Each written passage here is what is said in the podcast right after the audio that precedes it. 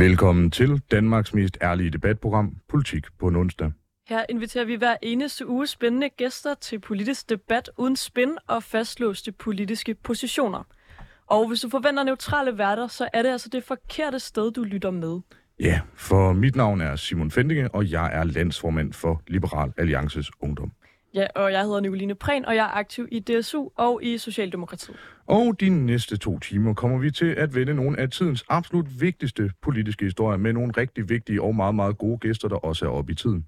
Ja, og her i første time, der står den altså på debat om abortgrænsen. Og vi kan altså sige velkommen til hele 4 skarpe gæster. Senere får vi også en 5. med over telefon. Men her i studiet kan vi byde velkommen til jer, Sarah Gruszow.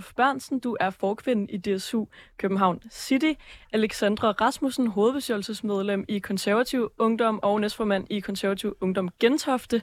Emilie Jäger, du er skribent på Kontrast. Og Søren Nørgaard, som er bestyrelsesmedlem i Venstres Ungdom København. Velkommen til jer alle 4. Mange tak. Tak for det. Og i dag, der er ikke så meget beating round the bush. Der hopper vi direkte til dagens debat, for at I alle sammen kan få lov til at få ordet.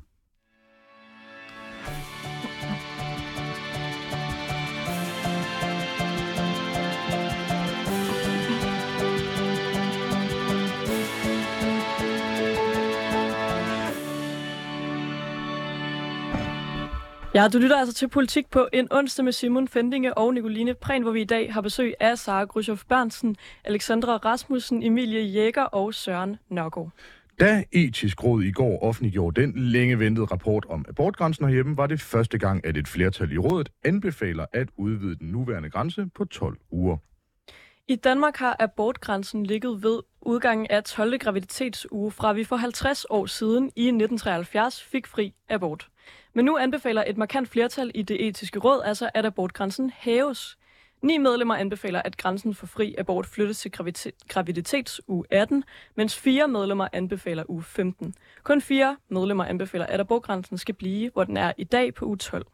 De argumenter, Etisk Råd har meldt ud som begrundelse for flertallet i rådet for at hæve ved grænsen, er blandt andet følgende: at det vil styrke kvindens selvbestemmelse ved at give dem mulighed for at fordøje og handle på viden fra den tidlige scanning,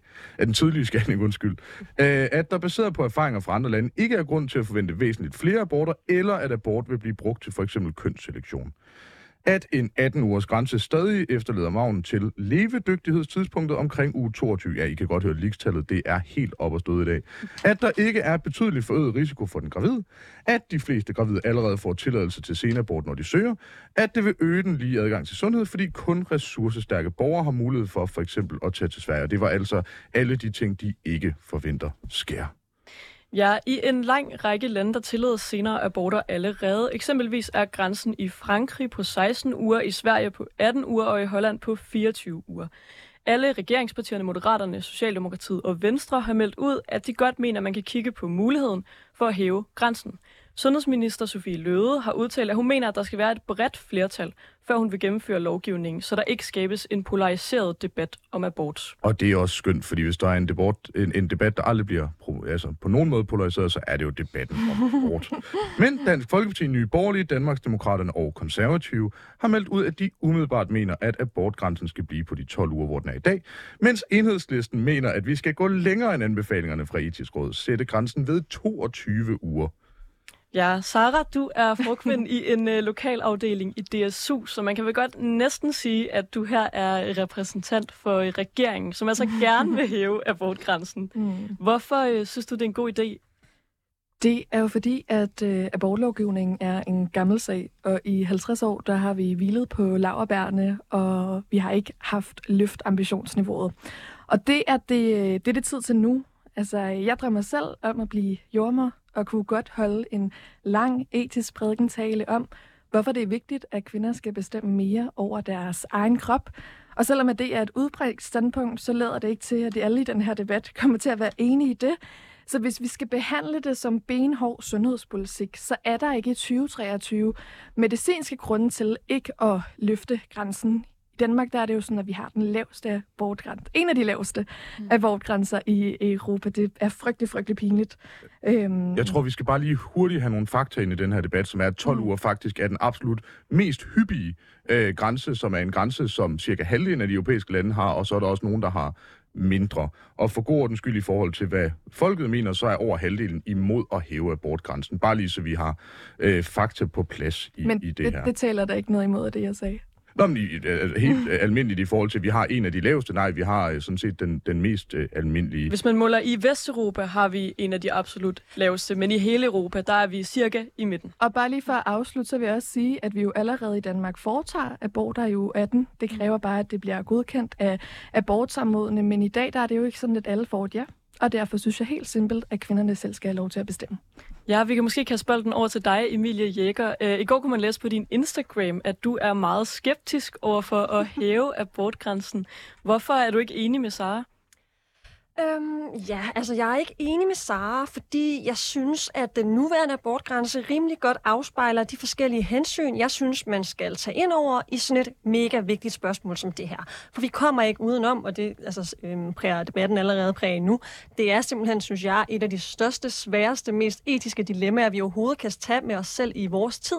Og der synes jeg, at der er simpelthen ikke rigtig noget sådan simpelt svar på den her problemstilling, ved mindre man selvfølgelig, ligesom WHO, men det går jeg ikke ud fra, at der er nogen af jer, der er enige, synes, at man skal have lov til at få foretaget en abort dagen før, man skulle føde. Og hvis man ikke mener det, så er der ikke rigtig noget simpelt svar. Og jeg er ikke rigtig enig med dig i det her, Nikoline, for jeg så nemlig også på din Instagram, du skrev det der med de vesteuropæiske lande. Og der er det jo, og det har jeg godt set, flere medier har turneret rundt med det her budskab om, at Danmark skulle have en helt utrolig restriktiv abortgrænse. Det er ikke rigtigt. Som Simon Fendinge meget fint redegjorde for lige før, så er det fuldstændig korrekt, at den gennemsnitlige abortgrænse i Europa, tror jeg, er 12,1 faktisk. Og hvis vi så ser på vesteuropæiske lande, så har vi lande som Finland, Schweiz, Østrig, Norge og Tyskland. Altså lande, som vi normalt sammenligner os med, de har også en grænse på 12 uger. Jeg siger ikke bare, fordi de andre gør det, så skal vi også have det. Jeg siger bare, det er ikke et kontroversielt standpunkt, at vi har en på 12 uger, og slet ikke, når man tænker på, at størstedelen af den danske befolkning går ind for den, og at i den største del af den danske befolkning, der er det faktisk kvinder, som mest går ind for den her nuværende abortgrænse. Og der tror jeg bare, at jeg siger, jeg synes, de forskellige hensyn, som er utrolig svære at tage højde for i den her debat, den synes jeg, vi rammer meget fint på en 12-ugers grænse, som vi har i Danmark i dag. Ja, jeg tror, hvis jeg lige skal vende tilbage til det her med lande, vi sammenligner os med, så tror jeg, fordi grunden til, at jeg bringer det op, det er, fordi der har været en række eksempler på kvinder, som er endt med at tage til for eksempel Holland, hvor man har en grænse, der er dobbelt så stor som i Danmark på 24 uger. Kvinder, der tager til Sverige og til Norge, hvor man altså har hævet grænsen. Danske kvinder, som tager især til Sverige for at få foretaget en abort. Så der er sådan en abortturisme rundt i Europa. Der synes jeg bare, at det er pinligt, at når vi sammenligner os med vores nabolande, at vi så jo har en grænse, der er under det gennemsnit i Europa, som så ligger på 12,1, så er 12 jo også under gennemsnit. Jeg kunne godt tænke mig at høre dig, Emilie, før vi går videre. Hvad får det dig til at tænke, når vi så har Etisk Råd, der nu melder ud, at de synes, at man faktisk skal hæve den her grænse? Altså, synes du ikke, det er værd at lytte til det råd, man ligesom har sat til at komme frem med et svar? Jo, det synes jeg bestemt, man skal. En af dem, jeg synes, man skal lytte rigtig meget til, det er Ida Duncan, som jeg har interviewet for Kontrast. Hun er en af de læger, som er kvinder, og som mener, at hun er medlem af Etisk Råd, og hun mener, at den nuværende abortgrænse er rigtig fin på 12 uger. Jeg havde en super god snak med hende i går. Det, hun fortæller mig, det er, prøv at høre, Emilie, jeg gik ind til det her arbejde med en tro på, at jeg ville hæve abortgrænsen. Det var simpelthen det, som var min indledende holdning. Det var, at jeg skulle ind i det her Etisk Råd, og så skulle jeg arbejde for, at vi skulle hæve abortgrænsen, fordi kvinders selvbestemmelse og alle de her ting, som er rigtig, rigtig fint. Hun blev så klogere. Hun fortalte mig, Emilie, jeg har simpelthen skiftet mening, jeg har ændret holdning. Jeg har siddet med det her arbejde i hænderne og været ind over processerne og forløbet og alle de her ting, og jeg er simpelthen kommet frem til, at den nuværende grænse er rigtig, rigtig fin, fordi vi kommer ikke udenom biologien i det her. Vi kommer ikke udenom, at der er forskel på et foster, en celleklump, en baby, hvad man vil kalde det, eller efter politisk opvisning. Man kommer ikke udenom, at der er en forskel på en baby eller en foster på 12 uger og et på 18 uger. På 18 uger, som de fleste, det skulle lige siges, det er det snævrest mulige flertal, som siger 18 uger, for ellers havde det været 15. Fordi en baby, jeg ved ikke, vil du videre nu? Men ja, jeg kunne godt tænke mig, at vi lige får alle i studiet på banen, før vi måske går dybere ned i det. Så jeg tænker, Søren, du sidder i bestyrelsen i DSU København, og du har været ude at sige, at man skal grundlovssikre abortrettighederne. Hvorfor mener du, at det er nødvendigt? Jamen, det var jo indtaget et forslag, jeg skrev sammen med en af mine gode venner i VU sidste år som modreaktion på, at USA havde omstødt den her Roe vs. Wade-beslutning, altså den her højesteretsdom om, at det skulle være lovligt at få fri abort i USA. Det sad vi og kiggede på, og jeg blev simpelthen så forarvet over det, fordi jeg kunne se, at der i 26 og 50 stater i USA var politikere, der var klar til at enten fjerne eller totalt indskrænke kvinders ret til fri abort. Og jeg synes simpelthen, det er så vanvittigt et træk at lave som det land, der skal fremstå som verdens frie leder, eller den frie verdensleder hedder det. Fordi det skal USA. USA er den frie verdensleder, hvad end de kan lide det eller ej. Og så synes jeg simpelthen, at lave sådan et indgreb, som man lavede sidste år, det er imod alt, hvad der i min optik er liberalt ved den her verden.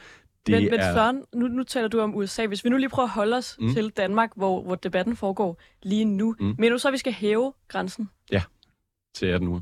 Og du mener, vi skal skrive det ind? Mener du, vi skal skrive grænsen for, hvornår man må få abort til ind i grundloven? Eller mener du bare, at man skal skrive ind, at man må få abort? At man må få abort. Okay. Og det er på baggrund af et amerikansk eksempel? Jamen blandt andet fordi, at vi kan jo se de tendenser, der sker i USA, hvad end det handler om noget identitetspolitisk, eller noget retspolitisk, eller hvad det kunne være, det breder sig til resten af verden i et eller andet tempo, og man kan ikke undgå det, fordi USA er så indflydelsesrig, som det er. Så derfor vil vi have det her skrevet ind, og jeg er med på, at det er svært at ændre grundloven, det er slet ikke det. Og jeg er med på, at Færøerne, som også har nogle problemer med deres abortlovgivning, også er omfattet af grundloven. Men det er ligesom for at skabe den her modpol til de konservative kræfter, der prøver på at indskrænke kvinders rettigheder. Fordi man kan bare ikke du kan ikke forbyde aborter. Det eneste, du kan forbyde og begrænse, det er sikre og sundhedsrigtige aborter. Men nu siger du, at amerikanske tendenser kommer til Danmark. Jeg tænker ikke, at juridiske tendenser gør alene af den grund, at der er forskel på civil law og common law, de to forskellige juridiske systemer. Danmark og USA har forskellige juridiske systemer.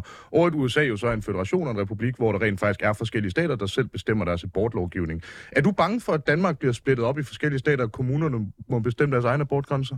Nej, det er jeg simpelthen ikke bekymret for, men det er et udtryk for, det er, at det der er en inspiration for rigtig mange lande i verden, altså USA, de laver den her form for lovgivning. Men ser vi ikke, at flere lande får altså mindre restriktive abortgrænser generelt set? Men du ser også, at flere lande, de indskrænker deres abortlovgivning. Det er ikke så lang tid siden Polen gjorde det. Så man ser vi ikke mere, at der er ganske få lande, som indskrænker deres abortlovgivning meget? Det ved jeg ikke, om jeg synes, men jeg synes, det er en bekymrende tendens, at et så indflydelsesrigt land som USA indskrænker deres abortlovgivning så meget, som de gør. Det synes jeg, der er bekymrende. Alexandra, synes du også, at det er et gigantisk problem, at USA indskrænker deres abortlovgivning, hvilket de, så vidt jeg husker, i øvrigt ikke endte med at gøre alligevel? Nej, som udgangspunkt nej. Jeg synes ikke, at det er sådan nødvendigvis noget, vi skal spejle os i. Danmark er meget selvstændigt, også uden USA, når det kommer til i forhold til social- og sundhedspolitik. Og U12, det giver ligesom en ret retfærdig balance mellem fosterets ret til liv, og så også kvindens selvbestemmelse. For det er jo lidt det, debatten går på, om det er fosteret eller kvinden, vi skal vægte højst. Og hvorfor er det så? Altså, fordi det bliver jo hurtigt sådan lidt skægt med tal, når det kommer til at fastsætte uger. Hvorfor er det, du mener lige præcis 12 uger er retfærdigt andet, end det vi har i dag? Altså først og fremmest, så kan vi jo se, som I også har sagt, at det er flertallet, der synes, at den skal beholdes ved 12. uge, så synes jeg også, at det er noget, vi skal respektere, når vi kommer fra et demokratisk land. Og så synes jeg, at der er så mange elementer i den her debat, hvor vi kan se, at vi ikke er grundlæggende enige om, hvor grænsen for liv er for foster, barn, celleklump. Så derfor synes jeg også, at vi skal være meget påpasselige ved at gå ind og ændre på det og begynde at diskutere det. Fordi vi kommer bare til at træde nogle folk over tæerne, og det er et meget etisk spørgsmål, der ligger folk tæt. Og hvordan kan det så være, at du lige er kommet frem til, at det skal være på de 12 uger? Altså 12 uger har jo fungeret fint nok i 50 år, fungeret som det skal. Og der er ligesom alle muligheder for dispensation, hvis man ligesom opdager nogle handicap, for eksempel ved den her nakkefoldsscanning, og det er kun 7%, der får afslag. Altså nu har man så ikke aktindsigt i det, så det kan jo være alt fra køn, bla bla bla, som der så er afslag. Hvis vi lige skal have nogle tal på banen i forhold til det her med, at på nuværende tidspunkt er der jo de her abortsamråd i alle regioner, hvor man så kan søge om at få foretaget en abort efter 12. uge, hvis man ligesom har nogle grunde til det. I 2021, der var der 803, der ansøgte om en senabort, der var 750, der fik tilladelse. Altså stadig 53, der altså fik afslag. En af dem, der fik afslag, som har været i medierne og fortalte siden, det var en 16-årig asylansøger med svært handicap, som var udsat for voldtægt, som først opdagede graviditeten i uge 23, og så fik et afslag og måtte gennemføre graviditeten, på trods af, at hun altså både asylansøger var flygtet, men også selv havde et handicap. Men det har vel ikke hjulpet hende at hæve den til 18 uger? Det havde vel overhovedet ikke hjulpet noget som helst, hvis hun først opdagede. Nej, men nu har vi jo en diskussion om generelt, hvor grænsen skal gå, så nu vil jeg bare komme med et eksempel på en, der ikke fik en tilladelse til de her senaborter. Hvad tænker du, Alexandra, når du hører om et så konkret eksempel? Altså et så konkret eksempel, men klart et mareridtscenarie. Altså sådan, det er jo heldigvis for tilfælde, hvor vi kommer ud i så ekstremer. Men så skal vi jo gå ind og kigge i de her råd, i stedet for at kigge på ugerne. Mm. Ja, okay. Og før vi lige, der er mange i studiet, der gerne vil have ordet nu, så har vi en femte gæst med. Noget, der jo er enighed, virker det til her i studiet om, det er, at vi i hvert fald skal have fri abort, hvor grænsen så skal gå, er der uenighed om. Nu har vi Kristoffer Dahl, som er formand i Retten til Liv, med over telefon. Velkommen til, Kristoffer. Goddag. Tak for muligheden for at være med. Du står jo på et standpunkt, som afviger fra dem, vi har her i studiet, også fra de fleste danskere. Den seneste undersøgelse, jeg i hvert fald lige kunne finde frem til, det var i 2013, hvor Kristeligt Dagblad i samarbejde med analyseorganisationen YouGov lavede en undersøgelse, der viste, at 90% af danskerne går ind for fri abort, men 6% er imod, og 4% er uafklaret. Bare lige for at slå fast, hvordan den danske befolkning ligesom fordeler sig. Men du, Kristoffer, er en af de 6% af danskerne, der er imod fri abort. Kan du ikke starte med at fortælle os, hvorfor? Det kan jeg ganske simpelt. Det er fordi, vi står jo med et rettighedsspørgsmål, når vi taler abort. Kvindens ret til at styre egen krop og den ufødtes ret til liv. Men for mig der er faksen egentlig ret tydelige, og de er egentlig ret straightforward. Altså, hvis vi skal finde ud af, hvad er et menneske, så er vi nødt til at spørge, hvornår bliver et menneske til. Og det er ret nemt, fordi når en mand og en kvinde, de har sex, der er en sædcelle og en ægcelle, der møder hinanden, så har du lynhurtigt en organisme, der sætter sig fast, der begynder at tage næring til sig, begynder at vokse, begynder at udvikle sig. Du har altså noget, der er levende. Det, der vokser, det lever. Og når det har en mor og en far, jamen, så kan det ikke være en kænguru, det kan ikke være en kanin eller alt muligt andet. Det her, det er et menneske. Det er et lille menneske, det er det allertidligste stadie af et menneske. Det er der ingen tvivl om, og jeg har heller ikke så mange følelser for en psykote, det vil jeg gerne indrømme. Men jeg tror egentlig ikke, det er mit følelsesliv, der skal afgøre, om andre mennesker er værdifulde. Vi skal ikke diskriminere over for nogen, vi skal ikke slå nogen ihjel, og derfor så er det forkert allerede så tidligt, og også længe inden 12-ugersgrænsen, at få aborter. Og det er der får... Kristoffer, jeg tænker, om du måske også lige kunne forklare os helt kort, hvad Retten til Liv, som du er formand i, hvad det er for en organisation, hvor mange mennesker I cirka er? Vi er en dansk pro-life organisation, der også har et kristent grundlag. Vi er cirka 2500 medlemmer. Vores argumentation udad til, den er sekulær. Altså, vi prøver på at møde mennesker der, hvor vi kan møde dem. Vi er kristne mennesker og motiveret af det. Men jeg prøver på ikke at bruge bibelvers, når jeg skal argumentere for noget her. Jeg mener også, at hvis jeg stopper med at være kristen i dag, så vil jeg stadigvæk være abortmodstander i morgen. Ganske enkelt, fordi faktsene, de er så klare, synes jeg. Okay, Kristoffer, ren nysgerrig udover selvfølgelig mange tak, fordi du vil være med. Og jeg skal nok lade være med at gå i lignelsen af bønderne i vinmarken, og at man skal holde sig til, hvad der er sit, og lade være med at blande sig i andres og sådan noget. Ren nysgerrighed, du snakker om vækst. Altså væksten af barnet, at man ligesom siger, der kommer noget, som så vokser.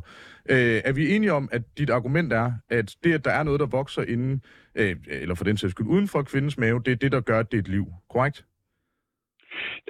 Så skal der måske også lægges det til, at det her, det er et liv, som hvis det bare får lov til at udfolde sig, som det vil, så deler det en menneskelig skæbne, sådan som du og jeg har. Altså vi kan selvfølgelig tale om, at hår, det er jo også levende, men det er ikke et menneskeliv på den måde. Så det er et menneskeliv, der vokser. Hvis vi ikke slår det ihjel, hvis vi ikke afbryder det, så vil det kunne folde sig ud og være et rettighedstænkende væsen, ligesom dig og mig. Godt, det er simpelthen bare lige, fordi jeg skulle have afklaret, fordi ellers så kommer argumentationen næsten altid enten med bregner eller med kænguruer. Jeg skulle bare lige have afklaret, at der lige var et menneskeligt blik på det her. Yes. Tak for det. Det er et menneskerettighedsspørgsmål. Tak for det. Der bliver rystet lidt på hovedet, især over fra Sarah og Søren. Jeg tænker, vi kan starte hos dig, Sarah. Du så meget uenig ud, da Kristoffer sagde det her med, at et liv starter ved samlejet. Det mener du ikke? Undfangelsen er nok den bedre definition på det. Men ja. Ved undfangelsen. Det mener jeg bestemt ikke. Mig som 15-årig har været op og købt rigtig meget fortrydelsespiller, hvis vi skal bruge et bibelsprog, som hverken har været liv eller kunne forestille sig særlig meget glæde i fremtiden. Mm. Og jeg synes bare, det klinger hult, at du på den ene side siger, at du ikke har lyst til at pådutte dine holdninger og dit følelsesliv på andre mennesker, men det er jo det, du gør, når du ikke giver kvinderne et valg. Det har jeg sådan set ikke sagt. Jeg har sagt, at jeg ikke vil prøve på at bruge mine bibelske argumenter. Jeg vil ikke prøve på at gøre det her til et religiøst spørgsmål. Jeg synes, vi skal forholde os til faktsene og til etikken i det. Og vi kommer til at føle sig med i det. Det håber jeg ikke, at det fremstod som om, jeg vil sige, at der ingen følelser er i det her. Selvfølgelig er der det. Men jeg vil ikke pådutte dig, at du skal gøre sådan her, fordi der står et eller andet i salme et eller andet. Bare roligt. Så ren nysgerrighed. Altså nu altså, bliver der jo ligesom bragt et etisk dilemma op. Er det ikke fair nok, at vi indretter vores lovgivning efter en eller anden form for fælles etik? At det ikke er den private etik, der altid skal være styrende? Det synes jeg som udgangspunkt også, men det standpunkt, han præsenterer for den etik, vi skulle følge, er bare en etik, som 90% af os ikke kan følge. Man kan i hvert fald også sige, at nu har vi jo noget, der hedder Etisk Råd i Danmark, som er kommet med en udmelding om at hæve abortgrænsen. Altså Kristoffer, får det ikke dig til at tænke, at det er dig, der har en lidt forkert opfattelse af, hvad for en etik, der ligesom hersker i nutidens Danmark? Nej, overhovedet ikke. Jeg synes, det er fantastisk, at Det Etiske Råd, de har offentliggjort det, de har gjort, fordi nu kan vi endelig få noget klarhed over, hvad er det for en etisk tænkning, vi har gang i her i Danmark? Altså, som I selv læste op, så er de her 9, der går ind på den her 18-ugers grænse. De går selv ud og siger, jamen, i forhold til fostret, så det hensyn, vi tager, det er den her 22-ugers levedygtighedsgrænse. Så 18 uger, vi er stadigvæk 4 uger fra, det er godt gået. Men hvis vi så kigger ned i Etisk Råds egen redegørelse for alt det her, så kan vi se, at der bare på side 21, hvor de forholder sig til det her, der står der, at det er for eksempel uklart, hvorfor fosterets evne til at overleve uden for livmoderen ændrer det til etiske status radikalt. Vi har altså at gøre med et etisk råd, så hvor flertallet klart siger, at det handler om kvindens ret til en krop, og det er jo så en vægtning, de har lavet. Men i deres overvejelser om fosteret, om den ufødtes ret til livet, i den ufødtes udvikling osv., der i deres egen tekst baner man med at sige, forresten, vores argumentation her er uklar. Ja, jeg kunne godt klarhed i spørgsmål, der handler om. Vi vender tilbage til dig, Kristoffer. Jeg kunne godt tænke mig at høre dig, Emilie Jäger. Du kritiserede før dem, der gerne vil hæve abortgrænsen for, og på en eller anden måde ville tage fat i et foster, der måske kunne være levedygtigt, siger du, som har i hvert fald en eller anden værdi, synes du. Hvordan kan det være, at et foster får en værdi lige præcis, når man rammer de 12 uger og ikke før? Ja, altså det er et godt spørgsmål, som jeg håber, jeg har gjort det klart, så er det også utrolig svært at svare på, og det er noget, som vi skal blive ved med at diskutere, og jeg synes, der er nogle forskellige hensyn, som noget er til fostret, og jeg synes, inden vi når uge 12, så synes jeg for mig, der fylder det mere kvindens selvbestemmelse, men når vi så når på den anden side der uge 12, så fylder det bare mere for mig, at det her foster også har nogle rettigheder i sig selv, selvom det jo ikke formelt har det. Noget af det, som man kommer ud i forhold til det, du snakkede om med handicap og sådan nogle ting tidligere, det er det, som rapporten kalder for sådan selektionssamfundet. Det er noget, de beskriver mange gange i løbet af de der 76 sider, at de vil gerne vil advare imod, at man får et samfund, hvor at du laver nogle scanninger og nogle diagnoser senere hen i forløbet, hvor du siger, nå, men ja, vi kan se det her først, der mangler en underarm. Det var sådan et eksempel, som kom frem i nyhederne i går. Og der skulle man så have lov til at abusere det der. Der var også eksempel i Jyllandsposten forleden, jeg tror det var i går, med en professor, som sagde, at det var for dårligt, at man ikke kunne få en abort, hvis man fandt ud af, at fosteret havde læbeganespalte. Som en person med ganespalte, må jeg bare sige, det synes jeg er at vi kommer ud på et sidespor her, fordi alle afvigelser skal vi jo ikke fjerne fra vores samfund. Det er jo også en del af dem, vi er. Der er mange af os, der går rundt med alle mulige ting, som gør os til dem, vi er. Og jeg synes, det er et forkert indtryk at have, at man bare skal fjerne alle de ting væk. Og det synes jeg lige, vi skal høre dig, Sarah, om. Så efter så går vi til dig, Alexandra, og så Søren. Der er mange, der gerne vil have ordet. Det er fedt. Sarah, er du ikke nervøs for, at man skaber sådan et selektionssamfund, hvor man sorterer de børn, der bare har nogle små fejl fra? Nej, det er jeg som end ikke. Altså, vi kan jo se, at 79% af de aborter, der bliver foretaget lige nu, de bliver det gjort det inden uge 8, så det er jo ikke, fordi vi sådan kan frygte, at alle kommer til at vente i sidste øjeblik. Hvorfor så hæve grænsen? For at se, om de har. Det skal vi gøre, fordi der er undtagelserne. Jeg vil også bare sige, at vi har haft sådan en debat om, hvor mange uger der skal være, og vi kan høre, at vi ikke har en fælles forståelse af, hvad etik er. Og der er rigtig mange ting i den her verden, som jeg ikke synes, der er etiske, men derfor er de stadig lovlige. Så jeg siger, lad os behandle det her som sundhedspolitik. I 2023, der kan vi lave sunde aborter, der ikke går ud over kvinden, frem til uge 22. Og det er der, jeg synes, grænsen skal være. Men det er jo ikke sundhedspolitik. Det er for simpelt debatten. Det er også et spørgsmål om etik. Fordi så kunne man for eksempel tage sådan noget som et levedygtighedskriterie, hvor vi siger, når vi ved, at det er cirka omkring 22, og hvad så, når lægevidenskaben udvikler sig? Ja, Emilie, nu skal vi lige høre nogle af dem, der har markeret længere tid. Man kan sige, at regeringen mener i hvert fald, men pointen er rigtig. Jeg har simpelthen et lynhurtigt opfølgende spørgsmål til Sarah. Nu snakker du om, at det her det bliver til et sundhedsdilemma. Mener du også noget som aktiv dødshjælp er et sundhedsspørgsmål, eller mener du, at man rent faktisk godt kan have etiske spørgsmål i sundhedsdebatter? Jeg synes ikke, det er relevant for den her debat. Jamen, nu jeg tror, du fisker, og jeg tror ikke, du er oprigtigt interesseret i, hvad jeg har at sige. Min oprigtighed, det er jo udfordringen med radio, det er, at mit ansigt udover udviser meget få følelser i kraft af, at jeg er født på den anden side af Storebælt, så kan du overveje at bare svare på spørgsmålet. Jeg synes ikke, det giver mening for det. Okay, ej, men prøv at Simon, det er jo vores sundhedsminister, der behandler det her, der siger, at det er hende, der skal sørge for, at hun vil gerne have et bredt flertal. Det er fordi, det er inden for sundhed, men ikke desto mindre, så må etik jo trods alt fylde noget. Det er vel derfor, at vi har det etiske råd til at siddende justitsminister, der bare kan være sådan, nå jamen altså, nu har vi jo besluttet, at vold eller mord eller andre ting ikke, at det har noget med abort at gøre. Det er sådan set ikke en ministeriel beslutning. Etik må faktisk gerne fylde noget i politik, hvis det står til mig. Jeg er enig, men du spørger mig efter min optik for at afspore debatten hen på et sted.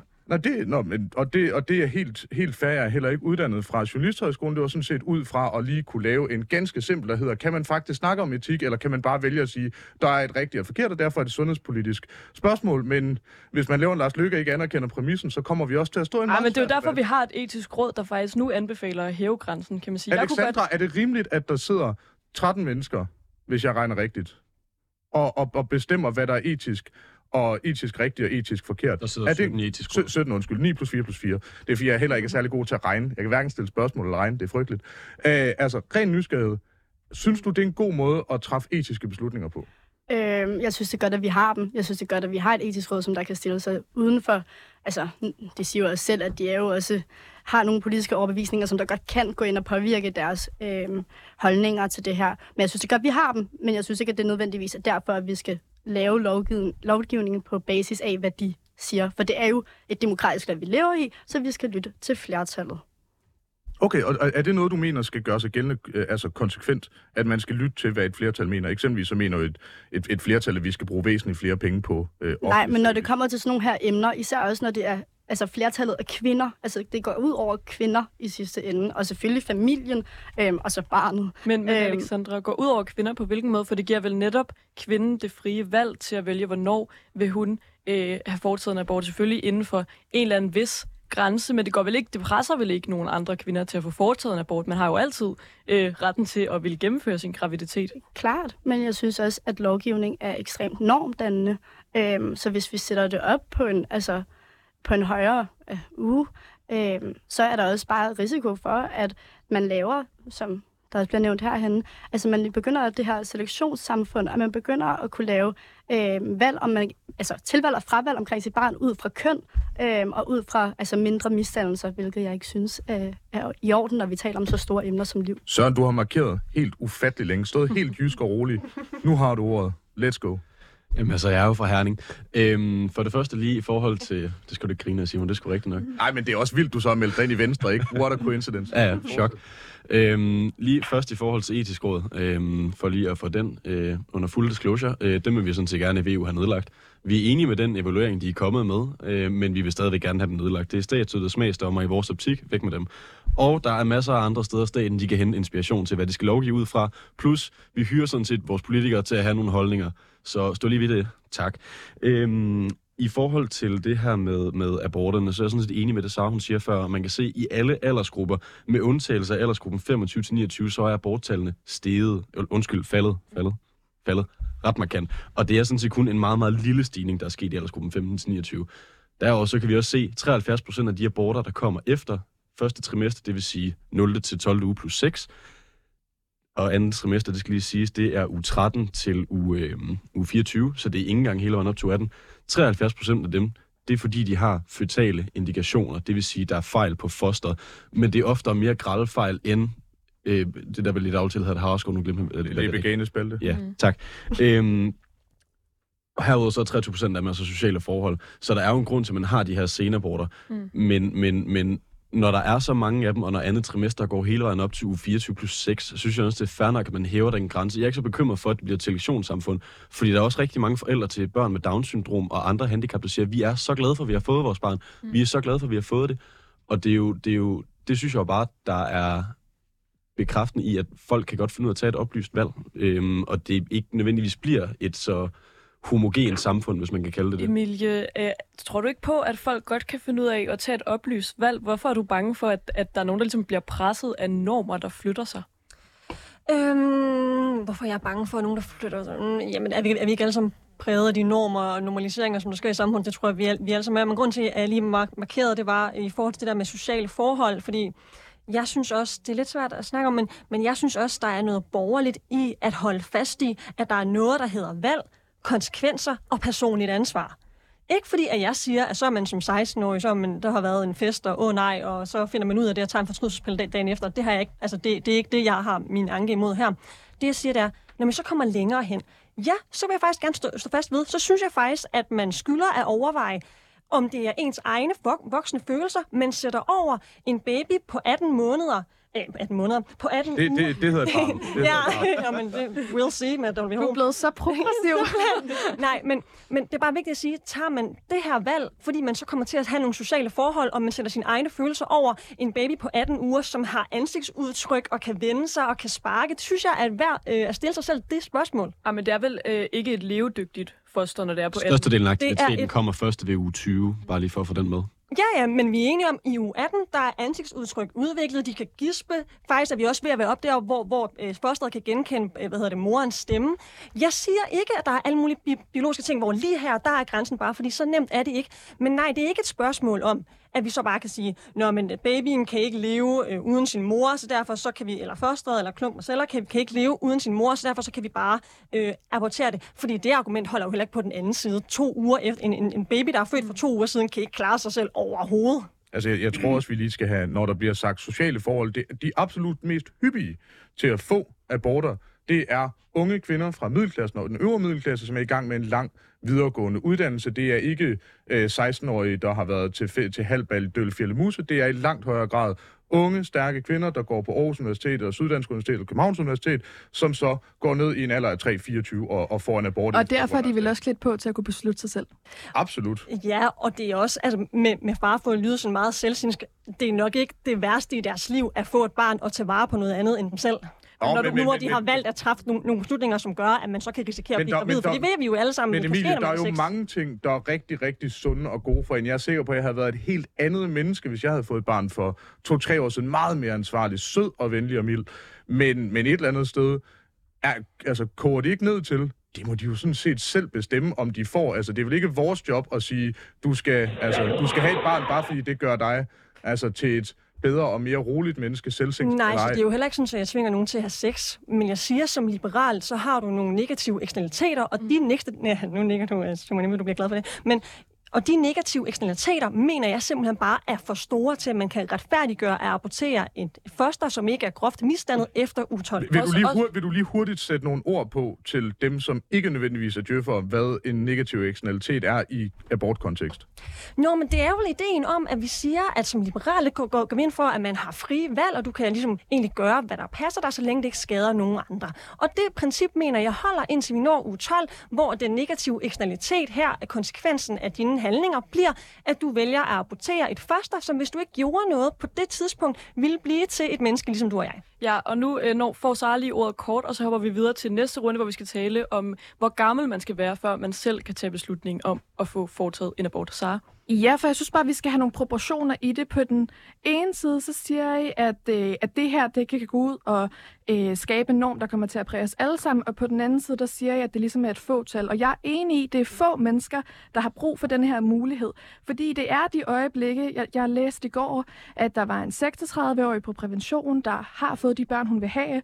Og fordi at hun er på den, så har hun ikke opdaget, at hun er gravid i tide, og derfor bliver hun nødt til at godkende det abortsamrådene. Altså, i Sverige, der er jo ikke kommet flere senaborter af, de har sat grænsen op. Den ligger stabilt, men det er bare for at sikre, at i de få tilfælde, som det lader til, at vi er enige om, at de får mulighed for det.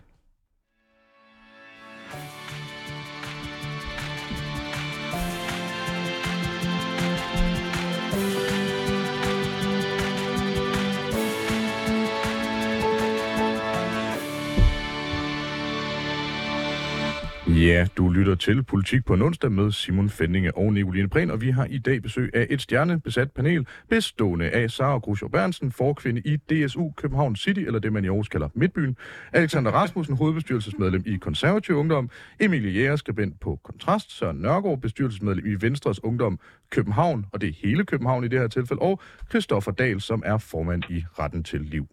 Den udtalelse, som Etisk Råd kom med i går, omfatter også en anbefaling om at sænke grænsen for, hvornår man må få foretaget en abort uden samtykke fra sine forældre.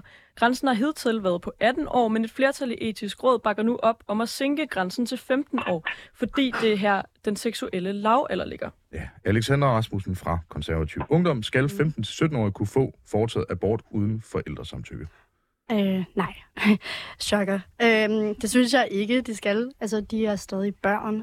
Nok har de mulighed for selv at bestemme, om de gerne vil have sex, hvilket jeg godt kan se er et validt argument.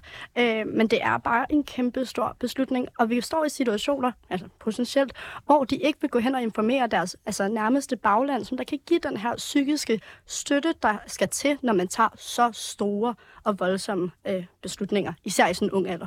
Okay, og udover at det er meget konservativt at snakke om ens forældre som ens bagland, ren nysgerrighed. Altså, nu siger du, det er børn, men er der ikke også en forpligtelse også i vores lovgivning til, at børn ikke får børn? Altså... At det ikke er frygten for at snakke med sine forældre, der skal afholde børn fra at sætte et liv i verden? Jo, selvfølgelig... man forventer jo i vores samfund, det danske samfund, at forældre gerne vil det bedste for deres børn. Men hvis jeg skal tale fra lidt, måske personligt synspunkt, så vil jeg ikke, jeg ved ikke, hvad jeg ville have gjort i den situation. Og jeg synes, at det er noget, som vi ligesom skal, præventere, at børn står i, og sådan, det et, at de skal tage stilling til, om det er noget, de skal dele med deres forældre. To er, at det er noget, de skal tage stilling til, om de skal gøre. Så derfor synes jeg, at nej, forældrene skal være inde over det her og støtte dem. Hvad så Nørgaard, du markerer? Ja. I forhold til spørgsmålet, skal 15-17-årige have mulighed for at få en abort uden forældresamtykke? Ja, det skal de, og det handler om, at det er individets eget valg. Og så er der sådan en eller anden diskurs, man hører nogle gange om, at så vader de bare ind ved gynækologen, og så får de en eller anden abort. Det gør man ikke. Uanset hvor gammel du er, så er der sådan nogle steps, du skal igennem for at få en abort. Du skal have den her dialog med en gynækolog, med en sygeplejerske, måske med en jordmor. Så det er jo ikke fordi, at du bare kan gå forbi dit bagland, eller hvad det var, og så bare gå ind og få en abort fra den ene dag til den anden. Det kan man ikke. Må jeg komme med en tilføjelse der? Men jeg har lige en pointe med, fordi der ligger nemlig et lag mere i det her, som handler om, at selvfølgelig skal børn, som jeg ikke mener er børn, men som er unge mennesker, de skal ikke have børn. Det er vi slet ikke, det er vi ikke uenige om, men jeg synes ikke, de skal spørge deres forældre om lov. Men jeg tror også på, at der ligger et lag i, at det skal ikke være forældrene, der bestemmer, og det kommer det til at være. Jeg vil gerne lige påpege her, og det er et helt andet boldgade, men i uddannelsespolitikken, der er det 66% af alle unge mennesker, der lader deres valg basere på forældrenes, og i særdeleshed morens overvejelse. Prøv at overveje, hvor mange, der vil lade deres valg pådutte af, hvad deres forældre mener i det her spørgsmål. Men er det en dårlig idé, Søren? Er det en dårlig idé, hvis du er 15 år gammel, at din mor og far kan påvirke valget? De har et længere levet liv. Ja, fordi jeg synes ikke, du skal tvinges til at sætte et barn i verden, hvis du ikke har lyst til det. Hvis du helt nede i hjertet ikke har lyst til at sætte det her barn i verden, så synes jeg simpelthen, det er så vanvittigt, at forældrene kan få lov til at bestemme og nedgøre dine frivalg, og Simon, du må vel også kunne lide frivalg? Jeg er helt tosset med frivalg. Jeg forsøger bare at være en god radiovært. Okay. Ja, vi tager lige... Det klarer du også godt. Kristoffer, vi får lige dig på banen om lidt. Jeg kunne godt lige tænke mig at få dig, Alexandra, til lige kort at svare på det, som Søren siger her. Er du ikke nervøs for, at det, der sker lige nu, det er jo, at man faktisk skal have sine forældre til at skrive under på fysisk et stykke papir, at man godt må få foretaget en abort. Er du ikke nervøs for, at der sidder unge rundt omkring i Danmark, som ikke får lov til at få foretaget en abort, som simpelthen bliver tvunget af deres forældre, som måske for eksempel er meget religiøse, det kunne være muslimske kristne, gerne vil have, at de fuldender den graviditet, selvom de for eksempel er 15 år? Er det ikke også noget, hvor man ikke må være ugift? Jo, der står i hvert fald i lovgivningen, at hvis man er gift, så bør man høre, at man ikke er spørge mor og far. Den her lov er også 50 år gammel, så det kan være derfor. Alexandra? Der er ligesom det her abortsamråd, som der ligesom kan gå ind og hjælpe de her børn. Igen, vi er nede i mareridtscenarier. Det er virkelig ekstremer, fordi vi skal jo forvente, eller jeg har i hvert fald en forventning som konservativ, at mine forældre vil mig det bedste. Jeg tvivler på, at de fleste forældre tænker, okay, mit 17-årige barn er altså det bedste for hende lige nu at få det her barn. Og hvis de så beslutter det, så har de så mulighed for at bringe det videre til de her abortsamråd, hvor det altså kun er 3 ud af 30, som der blev afslået. Ja, nogen, der måske ville synes, det faktisk var det bedste for deres børn at gennemføre graviditeten. Det tænker jeg er dig, Kristoffer Dahl fra Retten til Liv. Du er jo abortmodstander. Hvis, nu ved jeg ikke, om du har børn. Hvis du havde en datter på 15, der blev gravid, og hun ikke havde lyst til at gennemføre graviditeten, hvis du så siger til hende, at det skulle hun kunne ikke få din tilladelse til at gennemføre en abort? Du rammer et ømt punkt der. Jeg har ikke børn selv, jeg har ikke en datter. Jeg er til gengæld efterskolelærer og har en masse 15-årige piger, der går op og ned der, og jeg kigger der på dem og tænker, det er godt, I ikke skal have børn lige nu. Det er fuldstændig indrømmet, helt sikkert. Mm. Men jeg tror faktisk, hvis jeg stod i det scenarie, at der kom en af dem hen og sagde, nu er jeg faktisk blevet gravid, hvad skal jeg gøre? Så vil jeg sige, jeg synes ikke, du skal slå dit barn ihjel. Det vil jeg sige. Og jeg vil heller ikke, hvis det var min datter, så vil jeg sige, jeg kan ikke skrive under på det her, fordi jeg giver dig tilladelse til at slå mit barnebarn ihjel. Det kan jeg simpelthen ikke. Men er det ikke social kontrol? Jo. Jamen, det bliver det jo i noget omfang, og derfor kan man jo sige, måske er der i hvert fald en god intention med at sætte folk fri af en eller anden social kontrol, når man vil ændre lovgivningen på det her område. Og jeg kan egentlig godt følge konsekvensen i det, hvis man siger, at folk har lov til at dyrke sex på det her tidspunkt, så skal de også have lov til at kunne tage sådan en beslutning. Om end jeg vil sige, det er en stor, mørk beslutning, man skubber over på et menneske, at de skal stå her og overveje, skal det her leve, eller skal det dø til det menneske? Fordi det er et lille menneske, de står med i deres hænder. Så du ryster på hovedet. Og der har jeg bare lyst til lige at sige, jeg har lyst til lige at tilføje. Helt kort. Jamen helt kort, der har jeg lyst til at sige, det her, vi snakker om nu, det her scenarie, det er ikke det typiske scenarie. Det typiske scenarie derude, det er, at der kommer en 15- eller 17-årig og siger til mor og far, jeg tror faktisk gerne, jeg vil beholde det her barn. Og så bliver de presset af mor og far til, nej, selvfølgelig skal du have en abort, fordi du skal have din uddannelse, og du er middelklasse, og alt er godt, ikke også? Vi har ikke lige tal på, hvad der er mest typisk af de her to ting. Jeg kan i hvert fald sige, vi hører fra Retten til Liv, det vi hører Retten til Liv, de mennesker, der kommer til os, netop fordi de har fået ar på sjælen og blevet ødelagt af de aborter, de har fået osv., det er netop dem, der kan komme og sige, jeg blev presset af sundhedsvæsenet, jeg blev presset af min socialrådgiver, jeg blev presset af min lærer, jeg blev presset af min kæreste, af mine forældre. Fordi der er en social norm i vores samfund, der hedder, unge kvinder, de skal ikke have børn. De skal have uddannelse, de skal derud af. Også selvom de måske faktisk har lyst til det en gang. Der kan man så måske også stille spørgsmålstegn ved, hvilke mennesker det er, der opsøger jer i Retten til Liv, når man jo nok har en klar idé om, hvad det er, I går ind for. Sarah, du er rystet voldsomt på hovedet. Jeg tænker, at du skal have ordet nu. Ja, det er fordi, på den ene side har jeg lidt svært ved at tage den her abortlovgivning alvorligt, fordi den er 50 år gammel, og jeg synes, det er helt vildt, at vi ikke har ændret vores syn på den måde, vi ser på kvinder, men på den anden side, altså hvis jeg skal være benalvorlig, jeg synes, det er et ret privilegieblindt standpunkt at antage, at forældre altid vil det bedste og gøre det, der er barnets ønske. Om det så er, at man har forældre, der ikke går ind for abort, eller man har forældre, der ikke giver lov til, at man for eksempel dyrker sex, så synes jeg ikke altid, man kan antage, at de vil det bedste for deres børn. Og så vil jeg også bare sige, som Søren også sagde, det er jo ikke fordi, at man ikke kommer til at lytte til sine forældre, dem hvor det ikke er tilfældet, og de ikke altid hjælper deres sag. Vi ser det på uddannelsespolitikken, vi ser det på den måde, vi former os. Dem, der godt kan snakke med deres forældre, de skal nok få deres hjælp uanset hvad. Så rent nysgerrighed, nu har du nævnt den 4-5 gange, at lovgivningen er 50 år gammel. Er det et argument for at ændre lovgivningen? Ja, fordi at vores kvindesyn har ændret sig i de sidste 50 år, heldigvis. Okay, men så er det vel at følge kvindesynet, fordi eksempelvis så er der rigtig meget straffeloven, som er langt mere end 50 år gammel. Det er vel fair nok, at bare fordi noget er gammel lovgivning, kan det stadig godt være god lovgivning, eller hvad? Det kan det som udgangspunkt godt. Jeg synes bare ikke, det er det her. Okay, fair nok, men det er simpelthen mere, så vi ikke kommer ud i en diskussion om, vi er i 2023, derfor XYZ. Vi bliver nødt til at holde den på et etisk niveau. Emilie? Jeg tror egentlig, det er lidt nyt for mig det her, men jeg har faktisk ikke sådan lige helt en færdigbagt holdning til det her med 15-17-årige. Det er meget mærkeligt for mig. Jeg håber lidt på, at jeg bliver klogere med debatten. Der er i hvert fald mange gode pointer. I og med, at jeg ikke er politiker, så har jeg ikke holdninger til alting, heldigvis. Så jeg tror, at det her er sådan et spørgsmål, hvor at jeg kommer til at lytte og blive klogere, hvor jeg måske så stille dig et spørgsmål for at spore dig lidt? Hvis der er nogen, som det her kommer til at ramme, det at 15-17-årige ikke kan opsøge abort uden forældresamtykke, hvis det er der, det vil ramme rigtig, rigtig mange etniske minoriteter. Det vil i særdeleshed ramme indvandrerfamilier, hvor der vil være, hvor der er unge kvinder, som bliver gravide på den ene eller den anden måde, som simpelthen ikke tør gå til deres forældre, fordi det, der kommer til at ske for de, altså i worst case scenario, det er sgu, de får bank. Eller endnu værre æresdrab og sådan nogle ting. Altså, er det ikke fair nok, at man laver en lovgivning, som sikrer, at nogle af dem, der i forvejen har det sværeste i samfundet, og som er under social kontrol, faktisk får mulighed for, at de ikke skal kombinere social kontrol med babymos? Lad os da klart prøve at snakke mere om den sociale kontrol, der er i indvandrermiljøerne og i de muslimske indvandrermiljøer. Det er da klart med på dig, eller enig med dig i, men jeg ved ikke, om jeg synes, vi skal tilrettelægge vores abortlovgivning. Jeg synes bare, vi skal tage fat ved rodets kerne i stedet for, men med det her spørgsmål er jeg egentlig bare...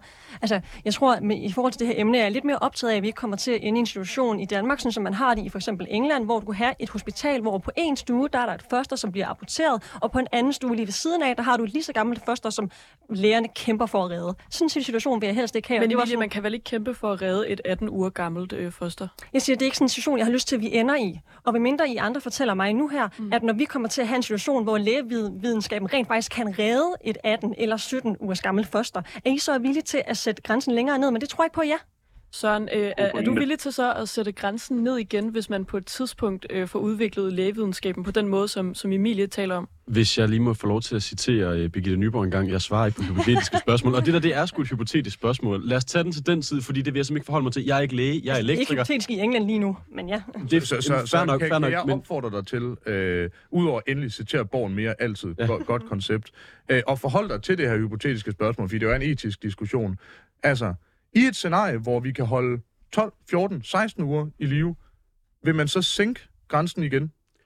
Jeg vil helt seriøst gerne deltage i debatten, når det er en mulighed, men det er jo reelt ikke en mulighed lige nu, så jeg synes, det er et hypotetisk spørgsmål. Der er mange ting, der ikke er en mulighed lige nu. Altså, et blot flertal er heller ikke en mulighed. Vi har alligevel brugt 4 ud af de sidste 6 afsnit på at diskutere det. Jo. Så jeg prøver lige at holde fast i det her hypotetiske spørgsmål, fordi du kan ikke indrette politik, hvis du kun er villig til at forholde dig til, hvad der foregår lige nu. Så jeg prøver at spørge dig igen.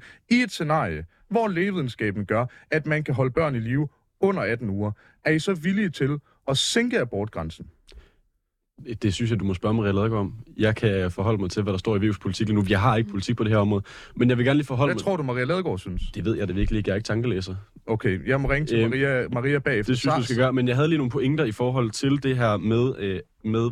For det første, hvorfor er abortlovgivningen forældet? Det er den, fordi den blev vedtaget i 1973. I 1993, der fandt man ud af, at klitoris eksisterede.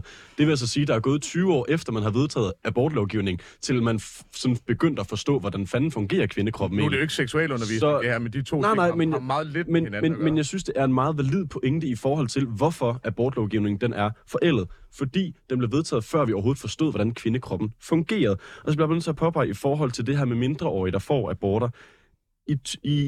Fra den 31. i 7. til 30. i 6. 21-22 henover det år der var der altså omkring 1100 i aldersgruppen 10-19, der fik en abort. Det er ikke særlig mange, og det var kun 31 af dem, der var 10-14. Det vil sige, dem der er mindreårige, lad os bare antage det halv, dem omkring 500 mindreårige om året, der får et abort. Jeg synes faktisk, det er fair nok, at vi prioriterer det, og at de må det uden forældresamtykke. Helt legitimt. Sarah, 2 spørgsmål. Det første... hvor sidder klitoris? Det andet spørgsmål er, i et scenarie, nu hvor Søren ikke forholder sig til hypotetiske spørgsmål, så kan det kan jo være, at du gør. I et scenarie, hvor det viser sig, at man kan holde børn i live, babyer i live, før 18 uger, er du så villig til at sænke grænsen for abort? Nej. Okay, hvordan kan det være? Det er, fordi jeg synes, uanset... Altså, jeg kan ikke komme på en grund om barnets tilstand, der er vigtigere eller stærkere, en retten til selv at kunne bestemme, indtil at kvindens krop ikke tager skade. Okay. Ren nysgerrighed. Mener du, 18 uger er uambitiøst? Ja, jeg mener, det skal være 22. Hvorfor ikke, som WHO siger? Det er fordi, at vi medicinsk kun kan foretage aborter lige nu, der er forsvarlige for kvindens krop til 22. Vi har ikke medicin eller kompetencer til andet lige nu. Der er ikke på noget tidspunkt i den der graviditet, du tænker, fosterets rettigheder betyder noget, heller ikke sekundet før. Det er kun et spørgsmål om kvindens selvstændighed. Ja, det er et oprigtigt spørgsmål for at blive klogere på, hvad du mener. Til 22, ja. Og hvorfor lige der? Fordi der kan man det har jeg lige sagt. Fordi der kan man føde et levedygtigt barn. Og eller det er simpelthen stadig kvindens krop, der er... Du mener på intet tidspunkt, at fosterets rettigheder kommer i spil? Ikke før 22, nej. Ikke før 22, men dit argument i 22, det er jo kvindens krop, det er vi enige om. Men det korrelerer simpelthen lige med, hvornår fosteret får rettigheder. Altså, jeg forholder mig til kvindens krop. Det, altså, man kan sige sådan, det mit argument er, og derfor forholder jeg mig til det udgangspunkt. Altså, jeg er ikke WHO endnu, men sådan, mit argument, og det jeg synes, det handler om, det er kvindekroppen, og meget lidt fosteret, og derfor forholder jeg mig ikke til det. Alexandra, altså, hvis man nu, altså, lad os sige, vi har 12 uger i dag, hvis du nu kunne lade sig gøre at redde et foster i 8. uge, vil du så gå ind for at sænke abortlovgivningen? Eller synes du rent faktisk, at der er et aspekt, der handler om kvindens ret til selvbestemmelse? Det var også det, jeg startede med at sige, at 12. uge, det er den balance, der er mellem kvindens rettighed over egen krop og fosterets ret til liv. Men også for ligesom at knytte nogle ord til jeres hovedspørgsmål i forhold til, om mindreårige skal kunne foretage en abort. Jeg synes, det er tankevækkende, at der er nogen, og det er skræmmende altså fra mit synspunkt af, at der er nogen, som der vil gå ind for, at man kan få foretrænet abort at dræbe et barn, altså slut et liv, inden det er begyndt at blive levet. Men man kan til gengæld ikke købe hård spiritus eller cigaretter. Altså sådan, det synes jeg er tankevækkende. Og hvilken af de to er det så, du gerne vil ændre på? At jeg holder fast i, at mindreårige ikke skal kunne få foretrænet abort, uden at få accept fra deres forældre. Men hvorfor skal de så ikke have forældre som tykker til at købe hård spiritus, hvis vi nu leger, at aldersgrænsen bliver hævet der? Hvorfor må de så gå ind og købe øl, eller små fugle, eller råstof, eller hvad det hedder? Altså, det er jo så noget helt andet, men det er jo sådan, lovgivningen er lige nu, så det er derfor, jeg tager mit udgangspunkt, at lige nu, i forhold til, at vi ikke har ændret den lovgivning, så kan man så det i forslag. Men man må også have sex, jo, når man er 15, ikke? Så kan man jo, men der er jo forskel på at have sex og at dræbe et liv. Det synes jeg... Men det... synes du, at abort er at dræbe et liv? Ja. Altså, du dræber muligheden for at få et liv, ja. Et barn for et liv. Hvis argumentet er, at det, at man forhindrer, at man i så fald bliver gravid eller en graviditet fortsætter, ud fra den logik, så kondom vel også at tage et liv? Nej, altså, det er jo så ved undfangsen, ikke? Altså, når der kommer celleklumper. Okay, så det er fra det øjeblik, graviditeten er startet. Kristoffer, jeg forestiller mig, at du sidder med en kop kaffe og bare lytter helt vildt interesseret. Du må have så mange tanker. Nej, jeg går stresset frem og tilbage, fordi jeg synes, det er så spændende. Men det er så, jamen, Kristoffer, the floor is yours. Jamen, jeg får bare lov til at lave en lukkende bemærkning, eller hvad? Ja, du får 1 minut, men ren nysgerrighed. Altså, kan du ikke se, der er et argument omkring kvindens ret til selvbestemmelse over egen krop? Jo, fuldstændig. Det er jo derfor, der overhovedet er en etisk diskussion her. Fordi vi står med noget, der er vigtigt. Kvindens ret til selvbestemmelse over egen krop. Og den ufødtes liv, som jeg også mener har ret til det liv, ikke også? Og det er den afvejning, der skal ske. Og jeg har bare lyst til at sige, for at komme tilbage til Etisk Råd. Etisk Råd, de her 8 stykker, der går ind for, eller er det 9, der vil have op til 18-årsgrænsen, de har tydeligt sagt, at det er kvinden, de vægter i det her. Og så deres argumenter, der handler om fosteret, er simpelthen for uklare. Og det synes jeg egentlig også er noget af det, jeg kan samle op fra debatten. Lynhurtigt, aller sidste spørgsmål, Kristoffer. Hvornår er det? Jamen, Kristoffer, det bliver en råbekonkurrence. Det er det bare ærgerligt, vi har sådan en pult med teknik. Sidste spørgsmål, du har 12 sekunder. Hvad vil Gud sige til det her? Jamen, hvorfor skal jeg blande det ind i det? Okay, det er fornuftigt, det vælger du ikke at gøre. Søren, du markerer. Nå, men det var bare lige en sidste kommentar, fordi i forhold til, hvad Gud han ville sige til det, der vil jeg sige, jamen var det ikke Gud, der slog hele menneskeheden ihjel, fordi vi begyndte... 2 gange. Jamen, præcis. Så at sige, Gud er han-hun, det skal jeg så lade være op til den enkelte, hvad man synes der. At sige, Gud er pro-life, det synes jeg måske, der er lige at spænde hjelmen. Og jeg vil jo gerne rose dig for at være fra Herning, og på den ene side sige, Gud slår menneskeheden ihjel 2 gange, og være så bibeltro, og samtidig lige lade være med at folde dig til køn her. Emilie Jäger, du har stået og... altså, er du blevet klogere i løbet af den her diskussion? Ja. Er du blevet mere oplyst? Helt kort. Det synes jeg klart, ja. Det var kort. Fedt. Tusind tak til jer, Sarah Gruszow Bernsen, Alexandra Rasmussen, Emilie Jäger, Søren Nørgaard og Kristoffer Dahl.